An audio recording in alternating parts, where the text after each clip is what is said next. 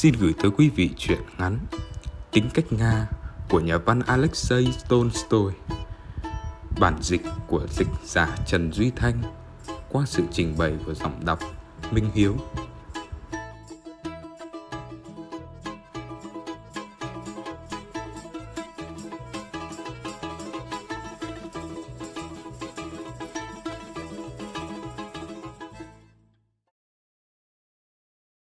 Nhảy từ trên tháp pháo xe tăng xuống, Tháo chiếc mũ công tác ra khỏi mái tóc quăn đẫm mồ hôi, Lấy vật áo rách lau bộ mặt lem nuốt Và thế nào cũng mỉm cười khoan khoái. Trong chiến tranh, Con người luôn cận kề cái chết. Người ta trở nên tốt đẹp hơn. Những điều nhỏ nhặt, Vặt vãnh đều bong tuột đi Như những lớp da bị rộp lên sau khi tắm nắng. Và con người chỉ còn lại cái phần hạt nhân cốt lõi. Lẽ cố nhiên ở người này cái hạt nhân ấy rắn chắc hơn và ở người kia mềm nhược hơn. Nhưng ngay cả những người có hạt nhân khuyết tật cũng đều cố vươn lên và ai cũng muốn trở thành những người tốt và đáng tin cậy. Anh bạn mà tôi quen, Ego Dremov, thì ngay trước chiến tranh đã là người biết xử sự nghiêm túc, hết lòng yêu kính bà mẹ Maria Polikarpovna và người cha của anh, ông Ego Egorovich. Cha tôi là một người đúng mực và trước hết ông là một người biết tự trọng. Con ạ, à, ông nói, rồi con sẽ nhìn thấy nhiều điều trong cuộc đời, rồi con sẽ đi ra cả nước ngoài nữa. Nhưng con hãy tự hào được là người Nga. Cô bạn gái của anh cũng là người cùng làng bên bờ sông Volga. Ở chỗ chúng tôi, người ta thường trò chuyện rất nhiều về người yêu, vợ con, đặc biệt là những phút im súng ngoài mặt trận những lúc trời lạnh giá và ngồi dưới hầm ăn bữa tối bên ngọn đèn dầu, bên bếp củi cháy lách tách. Lúc ấy thôi thì đủ chuyện, ai cũng dòng tai lên mà nghe. Chẳng hạn, tình yêu là gì? Một người lên tiếng, tình yêu nảy nở từ sự kính trọng. Người thứ hai bác lại, không phải thế. Tình yêu, đấy là thói quen. Người ta không chỉ yêu vợ mà còn yêu cả bố, mẹ, thậm chí cả các con vật nữa. chả thật vớ vẩn. Người thứ ba tiếp lời, tình yêu đấy là khi cậu cảm thấy trong mình sôi sục, là khi con người tránh choáng hơi men. Và khi mọi người cứ triết lý như thế hàng giờ, cho tới khi đồng chí chuẩn úy với cái giọng nói gần như ra lệnh phải can thiệp thì cũng chẳng thể xác định thực chất của vấn đề hẳn là ego Dremov bẽn lẽn thẹn thùng với những chuyện ấy. Anh chỉ nhắc qua với tôi về cô bạn gái, một cô gái tốt bụng. Và nếu như cô ấy nói sẽ chờ đợi, thì cô ấy nhất định sẽ chờ đợi. Mặc dù anh trở về đã mất một chân, Dremov cũng không thích kể về những chiến công. Tôi chẳng thích nhớ về những chuyện ấy. Anh trao mày và hút thuốc. Chúng tôi chỉ được biết đến chiến công của anh qua lời kể của anh em cùng kíp chiến đấu. Đặc biệt, anh lính lái xe tăng Stupilev đã kể nhiều chuyện kinh ngạc về Ego Dremov. Anh biết không, chúng tôi chỉ vừa kịp triển khai đội hình. Tôi đã nhìn thấy xe tăng địch từ phía sau mỏm đồi thấp thoáng, bỏ ra. Tôi hét lên, đồng chí trung úy, con cọp. Tiến lên, trung úy quát, hết tốc độ. Tôi cho xe lẫn vào khu rừng thông non, ngoặt sang phải rồi sang trái con cọp chĩa nòng pháo như thằng mù, thành ra bắn trượt. Còn trung úy trung úy đã nện ngay một phát vào sườn tăng địch, mảnh vụn bắn tung tóe. Anh ấy bồi ngay một phát nữa vào tháp pháo. Thế là nòng pháo chổng ngược lên. Tới phát thứ ba thì khói phì ra từ các khe hở như một ngọn lửa bùng lên cao đến trăm mét. Mấy thằng lính tăng đức bò ra qua cửa phụ ivan sắp lên quất một tràng súng máy. Chúng nó nằm đờ ra, dãy ruộng anh có hiểu không? Với chúng tôi, thế là đường đã thông. Chỉ 5 phút sau, xe tăng chúng tôi đã xông thẳng vào làng. Ở đấy chúng tôi chết mệt vì buồn cười. Bọn phát xít bạn đứa nào đứa ấy chạy? Anh có biết không? Đường làng thì lầy lội. Có thằng đã văng mất cả ủng thì còn độc bít tất. Nó chạy như ma đuổi. Chúng nó ùa về cả phía kho cỏ. Đồng chí trung úy ra lệnh cho chúng tôi. Phóng xe về phía kho cỏ tôi quay tháp pháo trở lại mở hết ga cha mẹ ơi những dầm phà, những tấm ván, gạch ngói rơi xuống thành xe loảng xoảng, mấy thằng chó chết đang chúi đầu trong kho. Tôi nhấn ga cho xe lướt qua trà sát, mấy cánh tay chơi với. Thế là mấy thằng Hitler đi đời. Đấy, Trung úy Ego Tremov đã chiến đấu anh dũng như thế cho đến khi có chuyện rủi ro xảy ra với anh. Trong cuộc chiến Kursk, khi bọn phát xít Đức đã kiệt sức và run rẩy, thì xe tăng của Trung úy Tremov đang ở trên cái gò giữa cánh đồng lúa mì bị trúng đạn sau phát đạn thứ hai. Xe tăng bốc cháy. Hai người trong kíp chiến đấu hy sinh. Chiến sĩ lái Stuvilev đã chui ra khỏi xe tăng qua cửa trước. Nhưng rồi anh lại trèo lên xe và vừa kịp kéo Trung úy Tremov đã ngất lịm, quần áo cháy xém ra khỏi xe. Stuvilev chỉ vừa kịp lôi Trung úy ra. Chiếc xe tăng nổ tung, mạnh tới mức tháp pháo văng ra xa tới 50 thước. Stuvilev lấy tay bốc đất hất lên mặt, lên đầu Dremov để dập tắt lửa. Rồi anh kéo Dremov bò qua nhiều hố đạn đại bác để tới trạm cứu thương. Tại sao lúc đó tôi lại lôi trung úy đi à? Stuvilev nói, bởi vì tôi nghe thấy tim trung úy còn đập. Ego Dremov thoát chết và thậm chí không bị hỏng mắt, cho dù mặt anh bị bỏng rất nặng, có chỗ trông rõ cả xương 8 tháng dòng, Dremov phải nằm ở viện quân y. Các bác sĩ đã làm phẫu thuật chỉnh hình, nhờ thế mà phục hồi cả môi, mũi, mi mắt và tai. Sau 8 tháng, khi tháo băng, Dremov thấy bộ mặt của mình không còn giống như trước. Cô y tá, sau khi đưa cho anh mượn cái gương nhỏ, đã quay đi và òa khóc. Dremov lập tức trả lại cho cô gái chiếc gương. Nhiều khi còn tồi tệ hơn nữa kia. Dù sao cũng là may. Dremov nói như thế này vẫn có thể sống được. Từ lần ấy chẳng bao giờ Dremov hỏi mượn gương cô y tá nữa. Anh chỉ lấy tay sờ lên mặt, hình như để cho quen dần. Hội đồng giám định y khoa cho rằng giờ thì Dremov chỉ còn có thể phục vụ tại đơn vị hậu cần thôi. Dremov lập tức gặp thiếu tướng và nói Xin đồng chí cho phép tôi được trở lại trung đoàn. Nhưng đồng chí bây giờ là thương binh kia mà. Thiếu tướng nói. Không đúng, Tôi bị tàn tật thật, Nhưng điều đó chẳng hề cản trở công việc. Tôi sẽ phục hồi hoàn toàn khả năng chiến đấu. Dremov nhận thấy rằng Trong lúc tiếp chuyện anh, Thiếu tướng cố ý không nhìn vào mặt anh. Xong anh chỉ nhếch mép cười. Dremov được nghỉ phép 20 ngày để phục hồi sức khỏe. Anh đã quyết định về thăm bố mẹ. Lúc xuống ga xe lửa Dremov cứ chắc mẩm sẽ thuê được xe ngựa. Nhưng rồi anh phải quốc bộ 18 Vesta.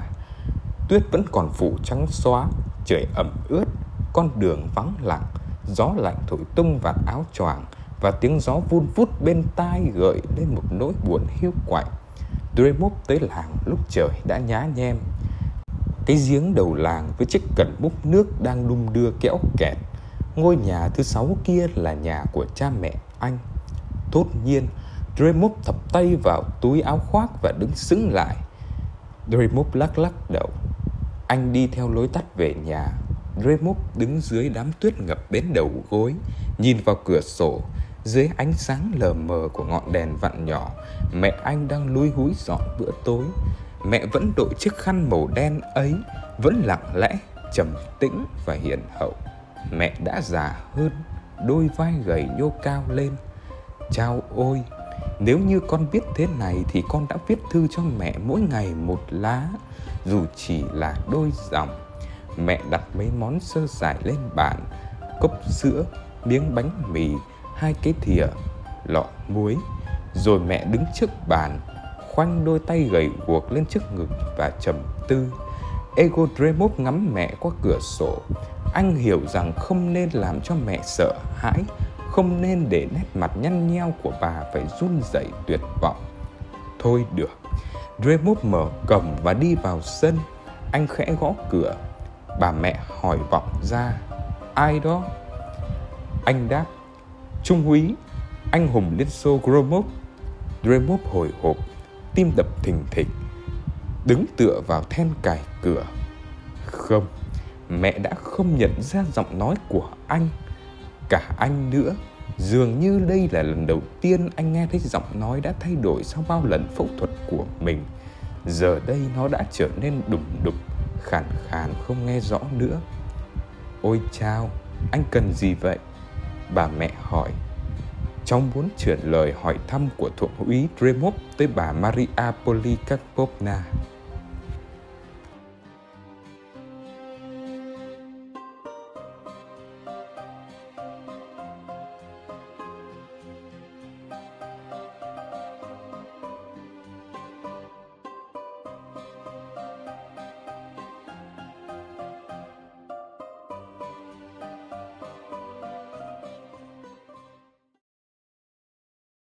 Bà mẹ vội vã mở cửa và bước lại nắm lấy hai tay anh. Thằng Ego nhà tôi còn sống chứ anh? Nó khỏe chứ? Ôi chao, anh vào nhà đi. Ego Dremov ngồi xuống chiếc ghế dài bên bàn, đúng chỗ mà anh vẫn ngồi lúc nhỏ, lúc chân anh còn chưa chấm đất và mẹ anh vẫn thường vuốt ve mái tóc quăn quăn của anh rồi nói ăn đi con yêu của mẹ và Dremov bắt đầu kể cho bà nghe về đứa con trai của mình, về chính mình.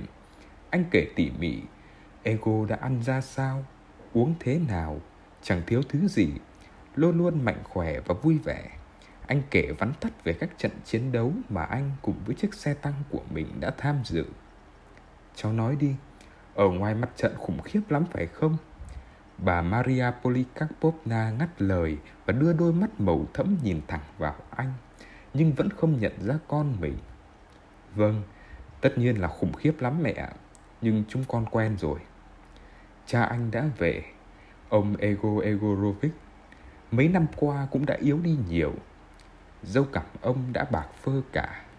Đưa mắt nhìn khách, ông dậm chân trong đôi ủng rách ở bậc cửa, thong thả cởi khăn và áo ấm, rồi bước lại bên bàn chìa tay cho khách. Ôi chao! Cái bàn tay quen thuộc, to rộng và cần cù của bố. Ông Ego không hỏi gì, bởi lẽ chẳng hỏi cũng rõ người khách ngực đầy huân chương tại sao ngồi đây. Ông ngồi xuống ghế, mắt lim dim, lắng nghe. Trung úy Dremut mà cả nhà không ai nhận ra. Càng ngồi kể chuyện lâu hơn về mình và về những người khác, thì anh càng cảm thấy mình không sao có thể thú nhận được. Có nghĩa là đứng lên và nói Bố ơi, mẹ ơi, xin hãy nhận đứa con trai bị tàn tật. Anh cảm thấy sung sướng và dễ chịu ngồi bên chiếc bàn của bố mẹ, nhưng cũng cảm thấy buồn bực. Nào, ta đi ăn bữa tối thôi. Bà nó mang thứ gì ra để đãi khách đi. Ông Ego Egorovic mở chiếc tủ cũ kỹ mà ở bên góc trái còn có những chiếc lưỡi câu đựng trong báo diêm. Tất cả vẫn còn ở đó cái ấm pha trà sức vòi kia nữa.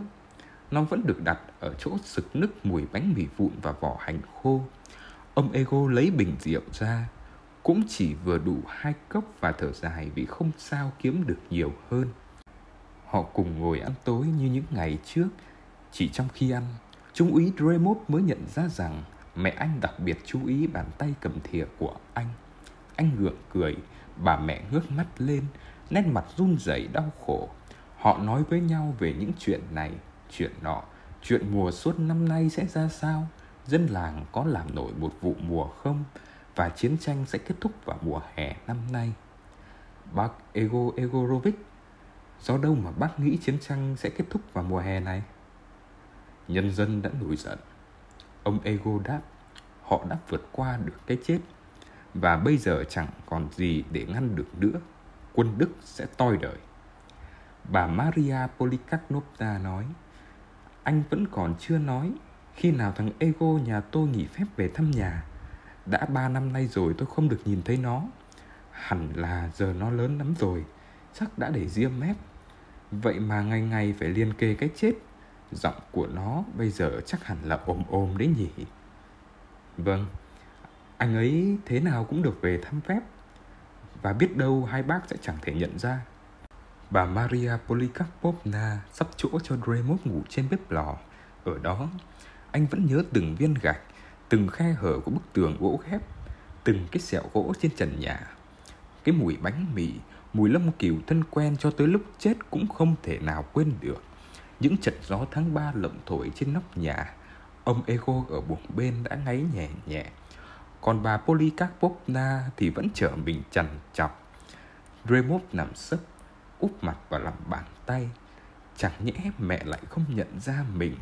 Anh tự nhủ, chẳng lẽ mẹ lại không nhận ra? Mẹ ơi mẹ ơi. Tiếng củi cháy lách tách vào buổi sáng đã làm cho Gremov tỉnh dậy. Bà maria polikarpovna đang lặng lẽ nhóm bếp. Hai miếng vải bọc chân của anh đã được giặt sạch và phơi trên dây.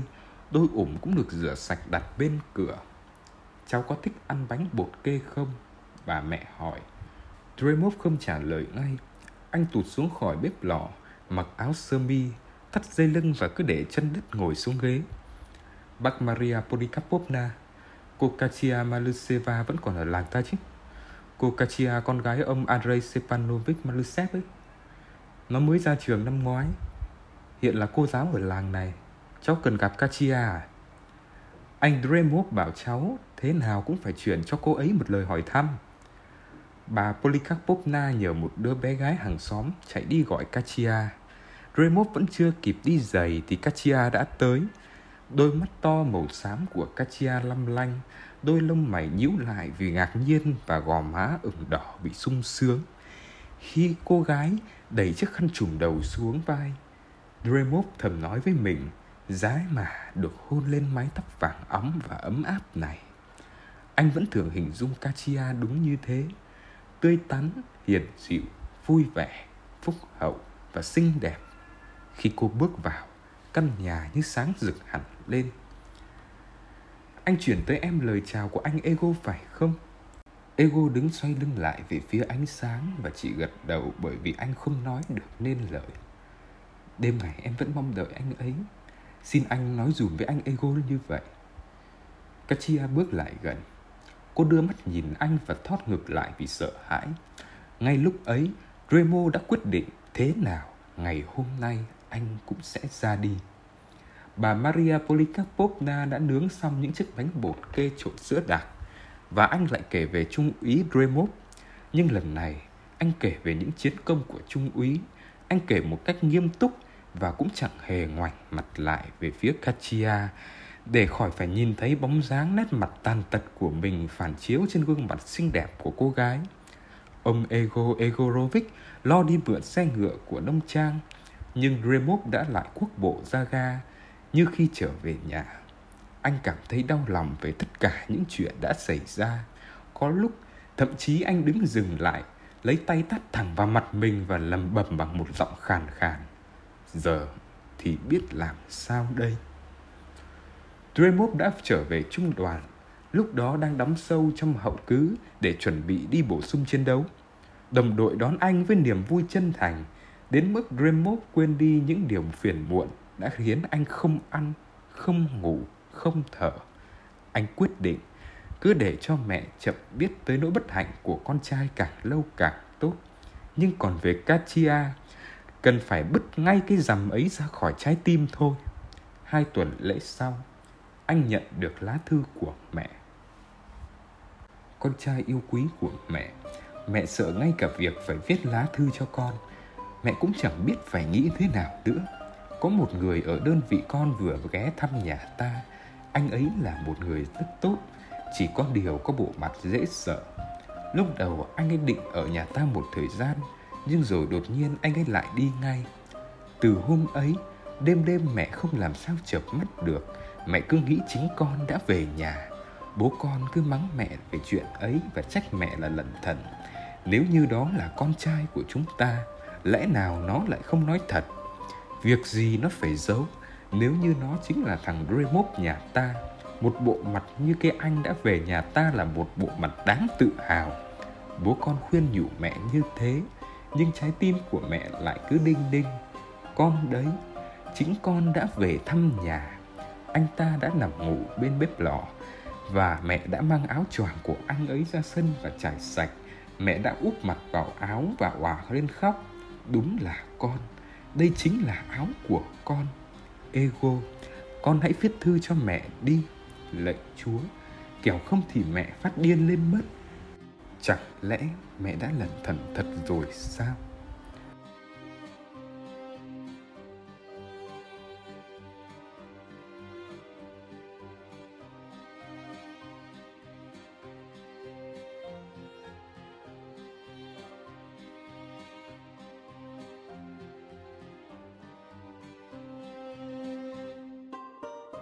Ego Dremov đưa lá thư cho tôi. Ivan Sudarat anh vừa kể lại tất cả mọi chuyện, vừa lấy tay áo lau nước mắt. Tôi bảo anh ta, mình đã nói rồi mà, cái tính cách của cậu nó kỳ quái lắm. Thật là ngốc, ngốc hết sức. Cậu phải viết thư ngay về cho mẹ và xin lỗi mẹ, kẻo không mẹ cậu sẽ phát điên lên. Mẹ cậu cần chi tới vẻ bề ngoài của cậu. Bây giờ cậu như thế này thì mẹ cậu còn yêu cậu hơn trước kia đấy. Ngay hôm đó, Dremov đã viết một lá thư.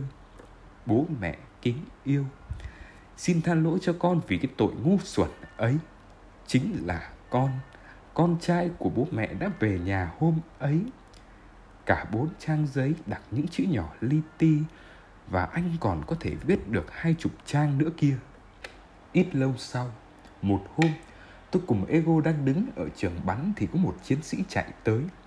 Báo cáo đồng chí đại úy, có người hỏi đồng chí. Và mặc dù đồng chí chiến sĩ đứng nghiêm báo cáo như đúng điều lệnh, nhưng vẻ mặt của anh là vẻ mặt của một người sắp được đánh chén. Chúng tôi đi về thị trấn, đến ngôi nhà mà tôi và Dremov đang ở. Tôi thấy Dremov có vẻ luống cuống cứ dặn hắn luôn. Tôi nghĩ thầm, lính xe tăng, lính xe tăng gì mà dễ xúc động thế? Hai chúng tôi bước vào nhà, Dremov đi trước và tôi nghe thấy Mẹ ơi, con đây. Một bà lão bé nhỏ ngã vào ngực anh. Tôi liếc nhìn, hóa ra ở đây còn một thiếu nữ nữa. Nói thực lòng, có thể còn những thiếu nữ đẹp ở các vùng khác, nhưng riêng tôi, tôi chưa bao giờ thấy một cô gái đẹp như thế. Remote buông mẹ ra, bước lại gần cô gái ấy và tôi nhớ lại cái vẻ ngoài của một chiến thần. Kachia, cô tới đây làm gì? Cô hứa sẽ đợi chờ một người khác, chứ đâu phải một người như thế này. Dù đã ra phòng ngoài, tôi vẫn nghe tiếng cô gái Katia xinh đẹp trả lời. Ego, em sẽ sống với anh trọn đời. Em sẽ yêu anh trung thủy. Em rất yêu anh. Đừng gạt bỏ em.